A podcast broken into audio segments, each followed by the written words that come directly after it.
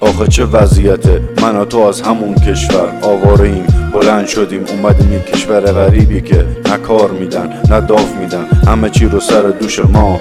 چیزی نمونده جز رو سر هم کلا بذاریم. مفخوری کنیم تا بالا بیاریم. آخرش چیزی گیرمون نیاد. بلند میشم از خواب شیش غروب.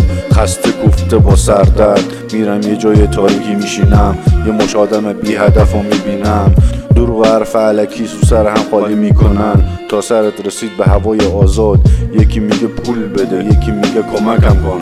بابا بکش بیرون بذاری نفس بکشم. طلبم داری می‌خوای فشار بیاری به من. نه سنمی داریم با هم نه از همون محلیم که بخوام سطر کار واسط انجام بدم. میرم یه جای دیگه می‌بینم یه مش آدم اسکل. دارن خاطرات کلاهبرداریاشون رو به هم میگن. منم میام از خاطرات تلخم و میگم.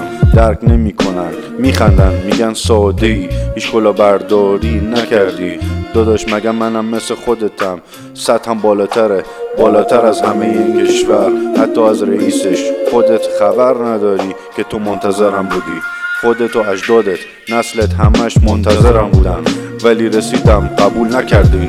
نفهمیدین که من اون بودم که آیندهتون رو درست می‌کنه. ولی تموم شد. وقتش رفت. هیچ درکش نکردین. قیامت میاد. همتونم بدبخت میشید. دیر شده. کارشم نمیشه کرد. دیگه خاور میانه جایی که جز بدبختی چیزی توش نیست. فقط غم و غصه.